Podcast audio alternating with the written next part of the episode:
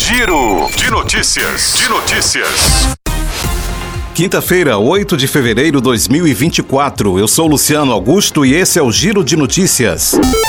O Brasil já registra apenas neste ano um total de 392.724 casos prováveis de dengue, segundo números divulgados pelo Ministério da Saúde.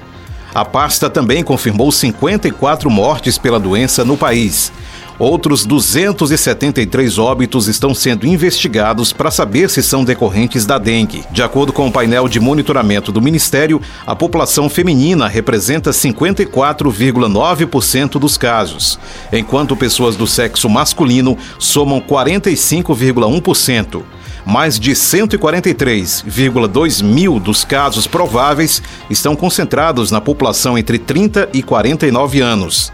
A explosão de casos de dengue em várias regiões do país fez com que pelo menos quatro estados, Acre, Minas Gerais e Goiás, além do Distrito Federal, decretassem situação de emergência em saúde pública. O município do Rio de Janeiro também está em situação de emergência. Estima-se que o Brasil pode contabilizar mais de 4 milhões de casos neste ano.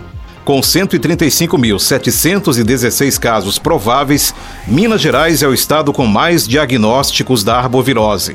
Em seguida aparecem São Paulo, Distrito Federal, Paraná e Rio de Janeiro. Na análise do coeficiente de incidência por 100 mil habitantes, a capital federal lidera. Em seguida estão Minas Gerais e Acre. A grave situação vivida pelo Distrito Federal deve fazer antecipar o início da vacinação para sexta-feira a capital federal vai receber um total de 194 mil doses da vacina. Em todo o país, as doses estão sendo distribuídas para 521 municípios selecionados pelo Ministério da Saúde para começar a vacinação na rede pública.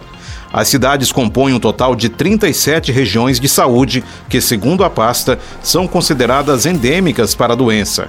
Serão vacinadas crianças e adolescentes de 10 a 14 anos, faixa etária que concentra maior número de hospitalizações por dengue, atrás apenas dos idosos. O projeto de lei que põe fim às saídas temporárias de presos teve o requerimento de urgência aprovado pelo plenário do Senado nesta quarta-feira. Com isso, o projeto ganha prioridade na pauta de votações da Casa já no plenário. A expectativa é que a matéria seja incluída na pauta após o recesso de carnaval. A discussão em torno do tema ganhou força após a morte do policial militar Roger Dias da Cunha, baleado em Belo Horizonte em janeiro deste ano. Segundo a Secretaria de Justiça e Segurança Pública de Minas Gerais, o autor dos disparos era um condenado pela Justiça. As pessoas encarceradas que têm direito à saída temporária, as chamadas saidinhas, são aquelas que estão no regime semiaberto, ou seja, que já podem deixar o presídio em algum momento para trabalhar, estudar ou para atividades que possam contribuir para a sua reintegração social.